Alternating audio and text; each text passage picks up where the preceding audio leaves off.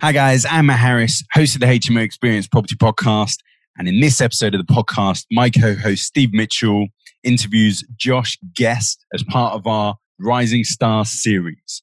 Now, Joe shares his journey as to why he didn't go to university and how he started work at a finance leasing company before selling coffee machines out of the boot of his Range Rover, and how he ended up buying a serviced accommodation business in Brighton when he lives one hundred eighty miles away in Worcester.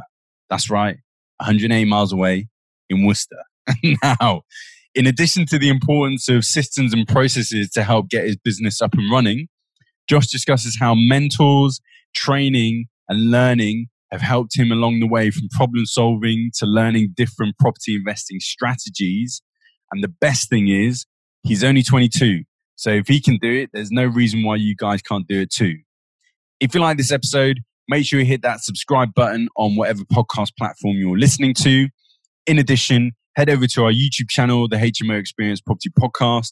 Press the subscribe, subscribe button and make sure that bell notification's on so that you get not- notified when not only episodes of the podcast drop, but when bonus content such as the H M O Diaries and the H M O Experience Bite Size drop on the YouTube channel as well.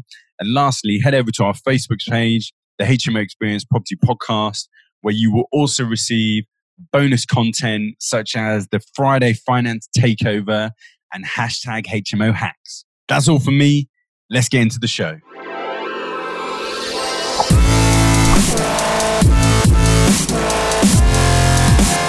Hey everyone, welcome to another episode of the H M O Experience Property Podcast. My name is Steve Mitchell. This is episode fifty-seven and I have the immense pleasure of spending a little bit of time with uh, a good friend of mine, Josh Guest. Say hi to everyone, Josh. Hi, everyone. So Josh and I met probably about a year, a year and a bit ago, I think. Um, we, we were both at a company uh, called Progressive Property, where we're sort of learning about property strategies. Um, I kind of went one way down the uh, H M O route, and uh, Josh uh, specialised in Uh, service accommodation, so we're going to be touching on that a little bit uh, later in the interview. Um, but Josh didn't do the sort of traditional um, route out of um, college. Uh, he didn't go to university. Uh, I know for a fact he's a very hard grafter uh, and he's very smart and very business savvy. So he's going to be sharing some uh, enlightened thoughts and ideas uh, as we go through this podcast. So Josh, um, do you want to tell everyone a little bit about your backstory? Um, how did you? What did you do straight after college? Um, how did you get on in the in the world of uh, paid employment? Uh, and then what happened after that? Yeah, definitely. So um, I decided that university wasn't the route for me. So, and the one main thing about university why I didn't want to go was just purely for the exams. Um, I know you can get a good job out of it eventually, but that just wasn't the route for me because I hated doing exams, I hated doing exams at school. When I went to college, I ended up actually doing uh, B TECs, which is all coursework based, and I enjoyed that more. You still read essays, but it was much more enjoyable because it was over a stint, I'd say three, four months instead of just doing like an exam, and you've got to just learn everything just for that particular exam. Um, so I decided to go into a finance background. It was leasing. So I actually worked in the supply department, so I was looking for customers which offered finance to their customers. So I'd find, for example, so say if you sold um, kitchens, then and you offered finance in those kitchens to your customers, so say like somebody like Magnet or somebody like that, we'd try and tap into those suppliers, which then we'd finance, give the finance for their customers. Um, I did that for about twelve months. And then I was actually speaking to one of my suppliers, all of their sales guys, which was a coffee machine company. And I was trying to get into them because they did around about two million pounds of finance every twelve months, um, which would have been a pretty good salary for me if I could have brought them over. But I couldn't manage to get them over. I was just getting their sort of back-end stuff. Um, So I thought I'd get speaking to them, learning more and more about their business, and it sounded really interesting. I always liked selling products um, from sort of a young age. I used to like flip items on, on the internet. Um, I didn't actually know it was called arbitrage at the time, but I just sort of I just sort of used to buy things and just sell things through Facebook and eBay and all that sort of stuff to make a bit of money. Um, self-artist would be quite interesting. It was self-employed, so it was all commission only, but being at home then, you have to take the risk. Um, I wasn't on much in my previous job anyway. I was on sort of sixteen grand a year, um, plus obviously commission. But I wasn't only loath after being there for twelve months. So I thought, let's give this a go. Um, I went on like a demo day with one of the salespeople, picked up loads of leads. I thought, yeah, this is really interesting. And you could easily earn anything from five hundred pounds to one thousand pounds commission per machine you sold. Um, so I thought, well, if I try and sell eight of those a month, you can end up on four, four grand plus pretty comfortably. Um, so I went there, did that for about twelve months, landed. So as it was commission only, um, you had to pay for all your costs. You got a company car, which is a bit weird. Um, super nice cars, where you got like a Range Rover Sport, coffee machines in the booths, like AstroTurf in the booths. It's, you can make make a coffee out of your boot. It's awesome, but it was um, a very a very strange um, and interesting job, because you obviously had to spend a lot of money on petrol trying to go to all your clients, and it was a very hard sell. So our main market was convenience stores, little gyms, small restaurants, um, and just driving around trying to do cold call sales. You end up spending one hundred quid a day in fuel um, sometimes. So I tried to think a bit outside the box, and same with one of the other salespeople that actually got me into the business. So we actually contacted a big cash and carry in London, and what we did with them is we paid them a daily rate, machines in there, and do like a demonstration to all their customers. Um, you're getting like hundreds and hundreds of customers coming to that cash and carry every day, because it's the best cash and carry in London, and about seven of them spotted around around London. Um, So it's just a lead generator for us, where we could take loads of leads, demonstrate the machine to them, spend no money on fuel just to get to the place, and we could just stay down there for the sort of week. And it was a, quite a cutthroat business, because as it was all commission only, if another sales guy went and seen that same customer that you've seen, they would sort of try and lie to the customer and say, oh, I own the business. And then they'd try and like brag about the car and all that sort of stuff and say, oh, look, I'm the director, when everyone's the same level-headed. So it was very cutthroat, and you had to be just go go for the sale. Um, I didn't really like that about the business, and it was a few things in the business they weren't really looking at progressing. Um, and like I say, it was mainly the winter as well, where you could actually hardcore sale, whereas the summer, all those sort of places like convenience stores, they all want slush food machines. So it's a very hard sale. So, and once we sort of diluted this cash and carry for six months. Um, you couldn't really go back, keep going back there, because you'd seen all those customers once, so you needed to wait like another twelve months to get fresh customers from there. But then I started to go out on the road, and I was just spending loads and loads of money on petrol. Um, and I was thinking, well, this is not fun now. Uh, I'm, I'm having to graft a lot more, and it feels like you're just wasting time. Sometimes you'd be driving around for twelve hours and just get zero leads, zero sales and everything, um, spend a lot of money. So I thought this is the right route. So I always wanted to own my own business or get in property. I knew a few people that sort of in property, um, but in Australia, we owned a few properties previously. Um, so I thought that could be a good route. And I speak to this other salesperson that I worked with at the time, and she actually run like a hair salon down in Brighton. And the person above her, basically, he actually had a few service accommodation units which he was looking to get rid of and just offload. So I had a bit of money in stocks and shares at the time. I sort of approached him, analysed the business, got all of his twelve months worth of accounts, looked at all of the figures and thought, yeah, this stacks up. Let's give this a go. Saved, like I say, a fair bit of money through the coffee machine business, because some months you earn six K a month, and I was still at home. So that worked out pretty well, and I thought, this is the best time to give it a go. When I'm young, still at home, give it a risk. What's the sort of worst can happen? I can see these twelve month figures. We can sort of learn on the go. Um, so, yeah, then I just jumped into uh, service accommodation, took those three off him. Uh, still stayed in the job for six months just to build up a bit of cash flow in the business, and then decided to pack the job in and go full-time into property.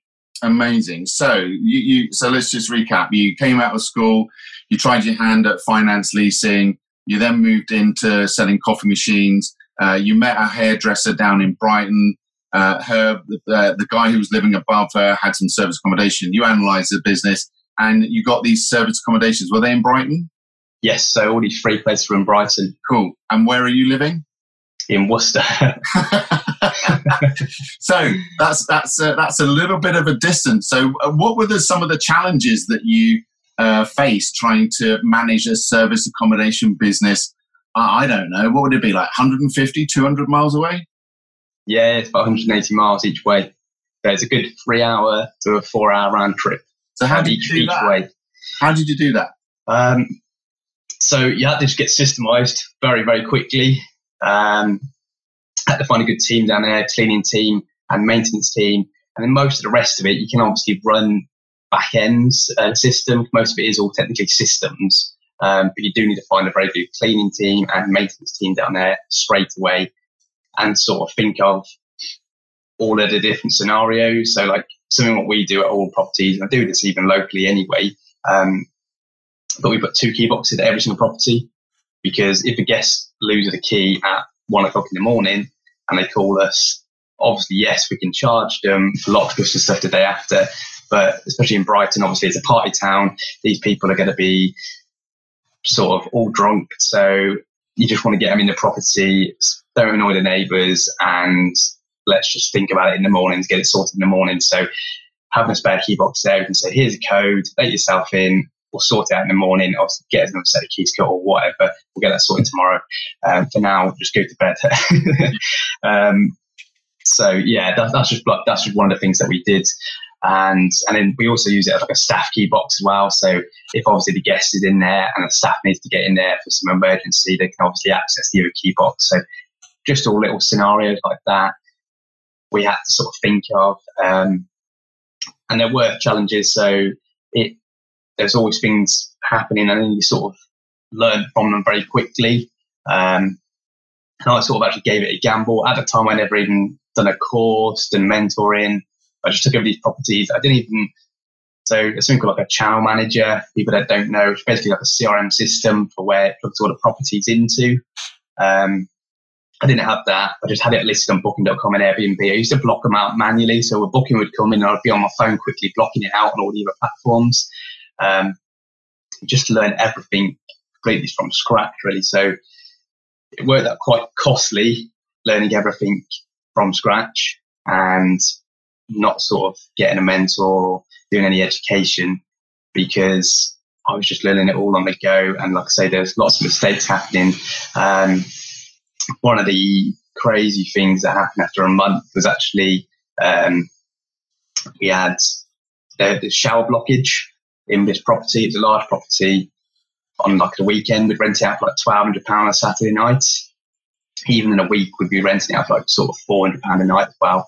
This shower block with obviously hair. So I called out a plumber, um, a well-known plumbing business. So it was a national one, because I hadn't actually, I'd only been running a business for a month. So I hadn't used any plumbers yet down there or anything like that. So I thought, well, let's just pick a national one. It's a Thursday. Um, we don't want any issues. It's a Thursday in the summer. We've got Friday, Saturday coming up, which are very expensive nights. So let's get the issue sorted. Um, so they came out. They were going to charge like three hundred quid just to unblock this shower, which was ridiculous. But I thought I should get it sorted. He came out and water started going through the ceiling below. Oh, my God. So I have this uh, landlord call me. Um, so the landlord, by the way, runs the whole building. He has a convenience store on bottom. Then he has a hair salon above. Um And then above is my apartment. So he called me, his wife called me as well, from the hair salon, saying I was water leaking below. And I'm like, oh my goodness. Um, I'm still actually working in my current job as well. So I'm, I'm in London anyway, driving around. Um, but I'm busy, busy, busy, all in loads of traffic, obviously around central London, um, trying to drive around. And I said, oh, oh, call the plumber, see what's the problem. Called him and said, oh, it's nothing major. He said, it's just a bit of a water coming through. He said, basically, it's your shower seal. He said, it needs resealing. I said, oh, okay. I said, it's coming through quite a bit, though. I said, but okay. Um, so he, he sort of rushed off then. He said, So I said to him, so if we don't put any water on the shower seal, it'll be fine. He said, yes. So next guest checked, and I said, if you do have a shower, you need to make sure the water's just spraying against the glass wall mm. so it doesn't go down the seal. So they had a shower. Two minutes later, ceiling collapses downstairs, um, straight into the hairdresser's bathroom, big damage down there. And obviously then these guests can't all shower now. Um, so it's a big property, like I say, it's expensive nightly rate. So I said, right, we're going to get this sorted. So what had actually happened is the guy had come out to plunge the shower and he'd actually popped off the waste pipe.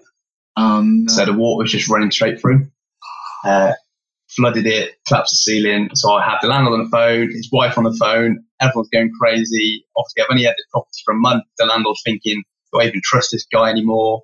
I've had this place for, for a month. Uh, what is he doing? And I was thinking, oh my goodness. So I need to get down there as soon as possible. So I had to relocate these guests. Cost me about fifteen hundred quid that night.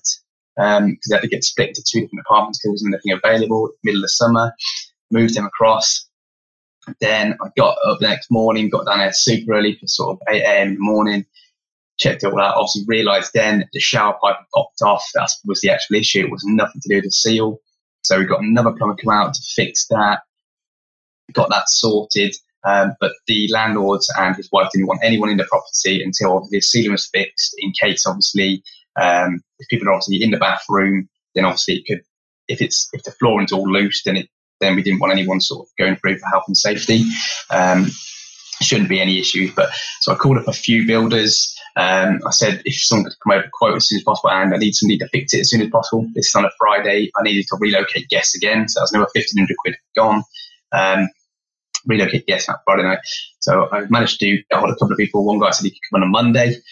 I said, oh, okay. Well, we'll have you as a backup. I had another guy come at six p.m. in the evening, and he said, I said, look, if I give you a bit of extra money, I said, just quote me what you want to quote me, and I'll say yes or no. I've already had one quote for Monday, and this needs fixing tomorrow. I said, I'm going to lose eleven hundred quid again tomorrow night if this isn't fixed.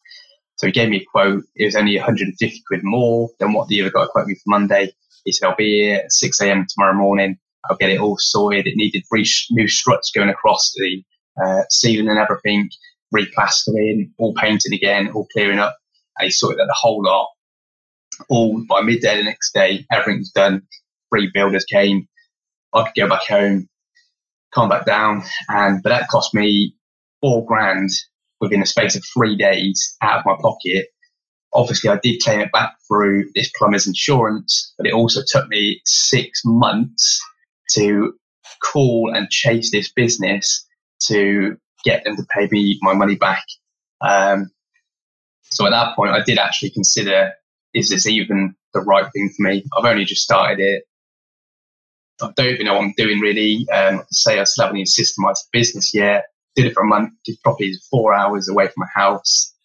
I can't get that quickly, and I now just spent over four grand on the business already yeah. before we've even started making any money. Yeah, it's uh, you, you go through a real rapid learning curve when whenever you learn anything uh, new. Um, but then uh, we met at uh, Progressive Property, so at some point you must have had um, a, a thought that said, well, actually, I need to go and um, check this out a little bit more. So, what talk me through through the thought process about. Um, and your views on getting educated, uh, having knowledge, having a, a support network around you? Yeah, I think it's um, it's one hundred percent a no-brainer really to go and get some education, definitely before you start this sort of thing. It's just simple things like that which you'll end up learning through doing a course. I'd, I'd initially do some sort of course because you'll learn all the basics and then go and do so, and then go and get a mentor or join a mastermind group where you'll pick up a lot more advanced knowledge, but you need to get all that basic knowledge first. Mm. Um, so yeah, I went to, I ended up looking out on Facebook groups. So I sort of knew of Progressive. I'd read some of like Rob's books and listened to some like podcasts and Audible books. And then I started looking out on Facebook groups. Obviously then you start getting loads of emails. Um, and I thought, oh, let's give this a go. So it took, it took me a good six months to even go there, to go to one of their sort of free events. I went to one of their free events. Uh, it was a few discovery days. I went to a couple of discovery days back and forth to Peterborough. That's a couple of hours as well away from me, from me each way. Went to these and I thought, right, I've just got to give it a go. At the end of the day, I spent all this money on the business. What's sort of a couple of grand on a course? You see, I spent a lot more than that on getting all this business set up. I'm surely going to learn a few tips. Um, so I did that, learned loads of stuff from doing the course, managed to implement more things. And then I thought, now this is the time to get a mentor, because I want to diversify into other property strategies and just have a big network group of people. So if you have any issues in your property business, then you can go and speak to other people that you've met. And if you're looking to get into other strategies, then you can also speak to other people that you've met. Um, so I think it's definitely, it's you need to be getting educated to make sure you're saving all your mistakes. And obviously people say it's costly, but the amount that you'll save going forward is just a no-brainer. Mm. Yeah, there's a lot to be said for the collective mindset, because when you look at, um, uh, or certainly as a mentor, when I talk to lots of people, it's it's not necessarily, uh, well, you know what you know, um, and you know what you don't know. It's what you don't know, um, or the unknown unknowns, as it was uh, famously uh, said by one American politician, uh, where someone has already trod that journey beforehand that can sort of say, well, actually, I did that, and, and this is what I did to sort of swoop around it. So that whole sort of collective um, uh, mindset, or that collective um, brain power is, is certainly something to, to, to value. But I know that you uh, um, bounce back from that and you're doing really well, because I saw some amazing photographs of your new car. So tell us uh, tell us a little bit about the, the journey sort of after that, um, sort of high level. You, you obviously, you've grown the business and you've talked about wanting to uh, diversify. So two questions there. Um, h- how is the business going at the moment? Um, and obviously, we've, we've been through COVID, so sort of prior to the COVID bit. Um, and secondly, what, why why are you looking to diversify? Yeah, so since then, obviously, so basically this was, this was in like September twenty eighteen. I started to get educated. That's when I left my job as well and sort of went into property full time. It was actually like a massive pay cut for me um, because I could not draw nowhere near the amount of money out of my business as I was earning. Um, But I thought, I've got to do this now, because like I say, I had no co- overhead costs. I didn't have family, house and all that sort of stuff. So I thought, let's just give it a go now. It's going to pay off in the next couple of years. And then I can obviously afford to pay for my own house and stuff like that. So I got educated over those three, four months. And then I decided to really set myself a goal for twenty nineteen. And that was to get to twenty units. And at the time, I was only on three units. Um, I achieved that literally down to the sort of fine wire going over the Christmas period in twenty nineteen. I got another property, and that was the twentieth property. That was brilliant. I hit the target. And so it was just booming. And this year's carried on, um, trickling away. We will be at thirty units in a couple of weeks' time. My initial target was to actually get to fifty. Um, obviously, with COVID and stuff hitting, had to reanalyze the business and just obviously pause a few things and just obviously see what's happening. And even at the moment, I'm not looking to, so at the moment I'm looking to get to thirty-five at the end of this year. My first at the moment is to get five more, but just change the business plan slightly, change the goals, because we don't know exactly what's going to happen. There could be another second lockdown I keep talking about at the moment. So I don't want to go too aggressively and keep a few bit of reserves. And then that's one main reason as well why I'm looking to diversify. So if you've got a bit of diversity there, if like maybe some H M Os, buy-to-lets, do some flip projects as well. Obviously not at the moment, it's probably not the time to do a flip project, but in the future, um, just diversify a bit so you've got a bit of a backup of income if one strategy starts slowing down. Um, So at the moment, it's absolutely booming, because more and more restrictions are getting restricted abroad. The amount of bookings that are coming in every day is crazy. Um, we've literally got like full calendars everywhere for August. But so that's brilliant. But then we don't know what's going to happen after that. There's going to be another lockdown. So there'll be some other income coming in from elsewhere. through H M Os, single lets, and some flip projects, and that'd be great. And my end goal as well is to sort of buy properties as well over the next sort of twelve months, two years. So I've been speaking to some investors at the moment to sort of buy some properties, um, obviously from some savings as well myself, and sort of buy properties too. And obviously at least you've got a bit of equity building up then again. So that's also another diversity. So if anything does go wrong, you could even sell those properties or release some equity to keep you going for the next couple of months. Um, it's just a bit of a long-term business plan, because there's always these sort of peaks and troughs every sort of eight to ten years in the world. So it's always going to keep happening. So it's going to have that diversity there, I sort of see it as.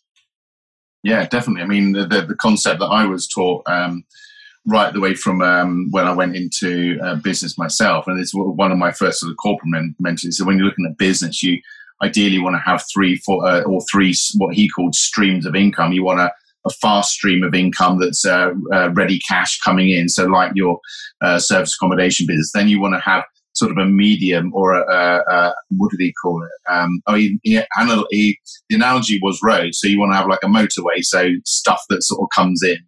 Then you want to have like a couple of B, uh, A roads. So it's um, sort of more steady, but, but a bit more guaranteed. And then you want to have some sort of like slower income. And that's sort of what I deem to be sort of the capital element. So you've got the capital growth, you've got those three forms of uh, income, and it doesn't matter what happened, you, you've got that sort of covered. So, so the business is going well. Um, what does what do you think the future looks like for service accommodation? Yeah, I can see it still growing massively. Obviously, over the next twelve months, there could be a bit of a hit. Um, depends on how. We're all sort of in a bit of an unknown at the moment, um, because if there is a second lockdown, obviously, then it could be a bit slow for a few months. But once everything does get back, and it's like now, obviously, they're letting people back out and it's all sort of gone back to normal, the staycations have sort of flown through the roof, because I think more people are starting to realise now we can't go abroad, or we don't want to go abroad, because, well, because the news keeps changing every day as well. Um, You don't know what's going to happen. So you could end up flying abroad today, and as soon as you come off the plane, which I know that happened with some people on the weekend, some people went to Spain, got off the plane on Saturday, and then they said, oh, you've got a fourteen-day quarantine when you get back. Um, so people are starting realising now that that might not be the right thing for them. Um, and let's just stay over here for a couple of years. There's probably more risk about flying in the air. People are sort of worried about that. So I think a lot of people are going to stay over here for the next couple of years. People are going to sort support local businesses as well, so that'd be good. Um, so I think there's a really good future for it. Obviously, it just depends on what sort of does happen, and if they do end up doing another lockdown. But once it's all sort of sorted itself out, and we can try and get back to normal, I know it's going to go on for a good, quite a long time. Then people are either going to stay over here, and if you have some really nice holiday homes, um, good properties, and the business is going to still. There's going to be a lot of work going on still. We're still in short demand of um, properties and stuff like that. So building work's going to have to carry on. Um, so people, contractors are going to be looking to stay in your properties. So it's just going to keep keep booming. And Airbnb before this, every year on year, their turnover was doubling. Yeah, it's uh, it's going to be certainly be a different world. So so the interest in H M Os is is what? Why why are you looking at H M O as, as the uh, part of your diversica- diversification strategy? Yeah, definitely. So I actually personally see it as um, it's a bit more steadier income. So a lot of people that own H M Os, like yourself, you, a lot of people actually say H M Os can be a hassle, but service accommodation, I'd say, is actually more hassle. There's a lot more going on. Obviously, guests can technically stay in a service accommodation property for, say, one night even. Um, there's a lot of stuff going on within a day's basis. Whereas in a H M O, if it looks nice and you look after the tenants, they're going to be there a minimum of six months. Um, so there's not a lot going on, sort of really. Obviously, yeah, you've got to deal with all those issues if tenants message you and stuff like that.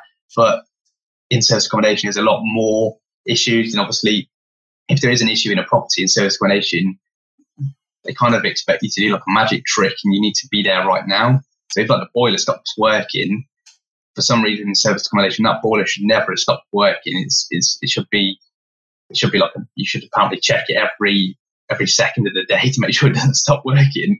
Um, and then the guest suddenly, suddenly wants a full refund because the boiler isn't working. Obviously, you can get somebody out there, but you can't obviously, you can get a plumber, an engineer out there within sort of a couple of hours, emergency one, but it's not going to happen straight away. Things break in properties, obviously in H M Os, if a boiler packs up, you can deal with that for a couple of days. Um, you can still obviously try and get it done as soon as possible to help out your customers and uh, your tenants in there, but you're going to be a bit bit slower and they're going to sort of understand it a bit more um, compared to service accommodation. And obviously, there's never a review score on H M Os either. So, whereas in Airbnb world and service accommodation, there is reviews. So, if something does happen like that, which is completely out of your control, they're probably going to go and give you a one-star review and it's completely out of your control and you try to fix it and sort it out as soon as possible and give them compensation or something, but it is out of your control. So just want to diversify into that because it is similar income as well. Um, so I kind of actually think service accommodation is a bit easier to get into um, than H M Os now. I know it's a lot harder to get into H M Os. So obviously, you've got Article four and a lot of people have got into H M Os over the past few years. So service accommodation, obviously, all you need to do is find a buy-to-let property, um, just a single let, and you can rent it out as a whole property, as a holiday let, whereas H M O is a bit more, um, there's a bit less to choose from. Mm. Um, so I think H M Os are easy, harder to get into um, than service accommodation, but the cash flow is actually probably nearly the same. Um, yes, you can earn out of service accommodation out of more units, certain units, but it's near enough the same and probably a bit more hassle. Um, so I just want to diversify into a few different areas so you've got a bit of diversification there, really. Mm, no, it's a, that you're, you're absolutely right. I mean, and I think if I'm being completely honest, you're the first person that I've heard say um, that, that the income from service accommodation uh, is is roughly about the same as uh, H M Os. I mean, you, the, the, the analogy I use is um, when everyone asks me sort of my view on service accommodation, and I just just for the record, I'm I'm not not pro service accommodation, but um, you get sort of big spikes, but then you might get some some troughs, and then you get another spike. But when you look at the the average uh, net income across the period is probably around about the same with uh, H M Os. It's just with H M Os, you don't get these big spikes and, and drops in, in income. It's sort of rel- relatively flat, which is one of the things that, that I absolutely love about H M Os. You've got a, a, a consistent uh, income profile and a, a consistent net income profile. And, and um, being a, a, an ex-risk guy, I'm kind of looking at uh, consistency going forward. So, So that's all kind of cool, and and we've been um, uh, talking about um, the H M Os. But I mean, in terms of bringing in some H M Os into your company, uh, you're highly systemized. I know that for a fact. Um, but what about the human element? What about your employees? How did you? And, and let me uh, let me just ask another question. How, how old are you? Twenty-two. Twenty-two.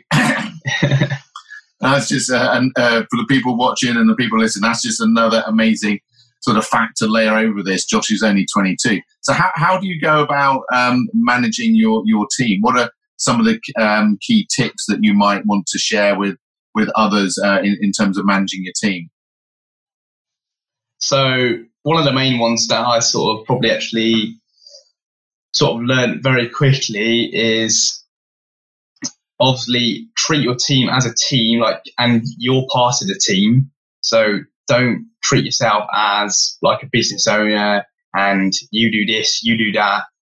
So you can't just give out demands to people, um, but you need to pass certain responsibility off to others and sort of make sure they, they know they're involved in the business um, and try and teach them well as well um, and give them all the information that they need and then make them feel confident that they are part of the business and that you're both working at the same level. Um, obviously, you are earning more money as a director than they are, but you want them to feel part of it and also know that them doing the tasks for you, it allows you to help grow the business. So you can focus on more of the income generating tasks and they need to know that as well. So then you can, so for me, for example, I can help try and find the properties Um, and get new places set up and also speak to more investors, landlords, which will grow our portfolio, which will technically earn them more money because they might be able to get promotion to the next level, or I actually put one of my staff members on like a commission basis. So the more properties we get, then she'd actually get away with more money.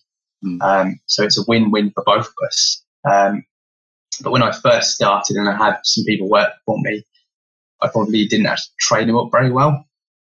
Um, and I sort of tried to leave it to them, and they made a few mistakes. And I did actually probably give uh, probably too much responsibility, just being a bit, Um, trying to give them everything, um, but not really focusing on one particular thing. It made it a bit messy, and and then also sort of trusted them too much as well. So you still got to keep an eye on everything, um, because people can obviously happily take money out of your business or not turn up to work and stuff like that. So you've got to build up that trust there with these people. And I did actually have that with my first person. Didn't I, I was going on holiday, um, only over here, so obviously you're still going to have time off. And I was still working on holiday, but I'd left my office, and then they didn't actually come in the hours that they should have been in. They were sort of making up their hours, having shorter hours that week. And I sort of caught it because I tried to call them the one day and just ask them a question on the landline phone. They didn't pick it up, so I waited half an hour, called them again, didn't pick it up. And luckily on our building, um, there is C C T V on the outside of the building, so checked it all when I got back, and obviously realised that every time I wasn't in the office, and say if I went to Brighton and stuff like that, and they weren't turning up at the right hours of the day. Um, so obviously we had to sort of part ways um, with that person, but it was probably sort of, I sort of like to kind of take the responsibility for that, because I probably didn't actually give them the right training and all of that sort of stuff initially, um, and probably didn't make them feel part of the team and give them that responsibility really. So I yeah. think it is, it's quite an important one. It is, it is quite a hard one. And it's sort of one of those where, yeah, you can get tips from other people, but you kind of actually just need to learn that sort of one. It is, you will get some staff which aren't too good, and then you'll get some amazing staff. And that's just sort of a learning process of any business. And it is quite a hard one to carry out, really. Yeah, it is, particularly if you've got someone in a in a key position and and, and uh, that person goes, and then and then obviously it sort of bounce back on you, and you're trying out there to grow the business, and then you've got to get involved in operational issues and recruit, and, and that's an expensive exercise as well. So yeah, no, good, good tip. So look, we're going to um, sort of move towards the, the, the wind down. So I'm going to uh, just throw three random questions at you and uh, see how you get on that. And then we'll, we'll ask you for uh, your final word. So your little bit of enlightenment, enlightenment. So uh, a couple of random questions. So uh, favorite food? Pasta. Pasta. Any particular kind of pasta, or just plain old dry pasta? Um, to be fair, most, most all sorts of pasta, as long as it's not like pesto pasta, because I've got allergies for that. But um, anything like carbonara, spaghetti bolognese, pasta bake, um, or, or any any sort of special pasta dish. But pasta's sort of something that I've always had from kids, and then uh, just sort of can always eat it anytime, really. Amazing. All right. So, uh, favourite book? One of the most favourite books, I'd probably say, is Rich Dad Poor Dad, which is probably like most people's, but it was one of the first books I read, um, and I sort of realised what the opportunities are in property or business as well. Um, and how the whole system worked, really. It just sort of opened my eyes. It doesn't tell you how to go and do it, but it just opens your eyes to what there, what there actually is, and how people have made wealth over ten, twenty, thirty, forty, fifty years. And if you do look at it over the long term, like you said, obviously I'm, I'm twenty-two years old. If I can get a few capital properties as well over the next few years, which are just there for capital growth as single lets, over a twenty-five year period. And if I put this on, say, repayments, well, they're going to pay themselves off and they're going to go up in capital. There's going to be a big portfolio there in sort of twenty-five years' time. And Absolutely. Most people... Absolutely, because that's another big issue for your generation, is about pensions. I mean, Uh, I, I, uh, I mean, my dad had a, a, has got an amazing pension situation. I've got less of an amazing pension situation. But for you young folk coming up, you've got to be thinking about your pensions right now so that you can live in uh, in the way you want to live when you get to my ripe old age. Um, and hopefully you will be, uh, won't be working when you get to my ripe old age. Um, cool. Okay, so third, favourite uh, favourite holiday destination, if you could go anywhere? At the moment, I'd probably say Australia. Um, I went there about eight years ago now. I can't believe that's uh, eight years ago, but I really, really enjoyed it over there. Um, so I'd definitely like to go back there again at some point. Cool. So this, uh, although we're, uh, for, the, for you guys that are listening and uh, watching, we're, we're recording this sort of the end of July, but we're at the, the, the, the video and the episode's actually going to be published around about Christmas time. So if anyone is looking to get away for Christmas and have an amazing time at one of your properties, Josh, what's the website that they should uh, look you up on and, and to, to book an amazing experience with you? Yeah, so it's w w w dot guest homes with an s on the end dot co dot u k. Great. So that's w w w dot guest homes with an s on the end dot co dot u k. And uh, Josh will uh, very much look after you uh, if you're looking to get away around the Christmas New Year break. And um, yeah, Josh, thank you very much for your time. But before you go, just like you to share one bit of enlightened wisdom uh, with everybody. So if, if you were to give one bit of advice, what, what would that be? So one bit of advice, I would say get educated and make a business plan of exactly what you want to do. And that business plan could be, and a strategy plan over the next sort of twenty-five years. I see a lot of people not doing that, and particularly particularly in service accommodation. Like we said earlier, the cash flow is probably similar to H M O. There's a lot more costs involved in service accommodation, which people actually don't realise and they forget about. So make sure you're actually doing a strong business plan and analysing everything of the business. This can be for any business, but make sure you take it into account absolutely everything. Even if it's, say, something for seven pounds ninety-nine Netflix subscription, take that into account and actually really work out your profit margins and then analyse it once a business grows. So for service accommodation, you obviously go back registered at a certain point when you hit the threshold. Then you need to work out what your new net profit is after your V A T bill, because obviously that's going to take a hit. So then, so for example, if you take three properties to get to your V A T threshold, your fourth property is not going to make you any money. That's going to pay for your V A T bill. So taking all this stuff into consideration, um, and I think a lot of people forget that in any business, they just do a strategy plan of it growing, and then when it gets to a certain level, you can take on staff members, um, which you're going to take another cost and hit on your business. But do it on a growth plan of up to a million pounds and plus, depending on what level you want to get the business to, but do a strategy plan for whatever you want to get the business to. It's not simple as you earn five hundred pounds, one thousand pounds a month per property, and you get ten properties, that's ten grand a month, oh, I can retire now. It's not as simple as that. There's lots of other costs involved for all businesses.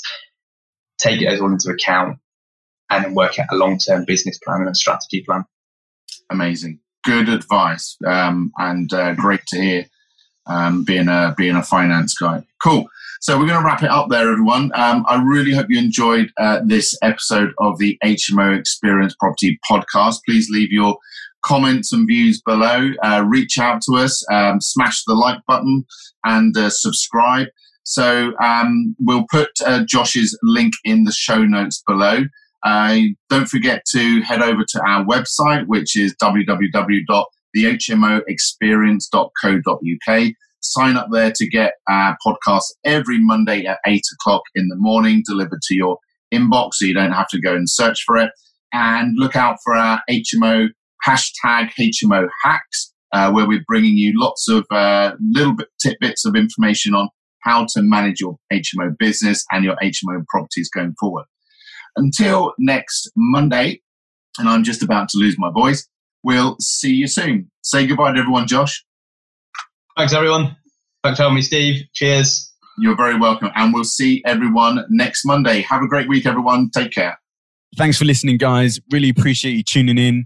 Before you head off, I'd like to ask you to do three things. The first thing is head over to Amazon and buy the H M O Blueprint, which is Jamie's new book that was published on the twenty-sixth of October. You can find the link in the show description. The second thing is, whatever podcast platform you're listening to right now, make sure you hit the subscribe button so that you get weekly notifications as to when new episodes of the podcast drop. And the third thing is, head over to the H M O Experience Property Podcast Facebook page. Make sure you click that like button so that you get notified when we drop bonus content such as the H M O Diaries and the Friday Finance Takeover. That's it. See you next week.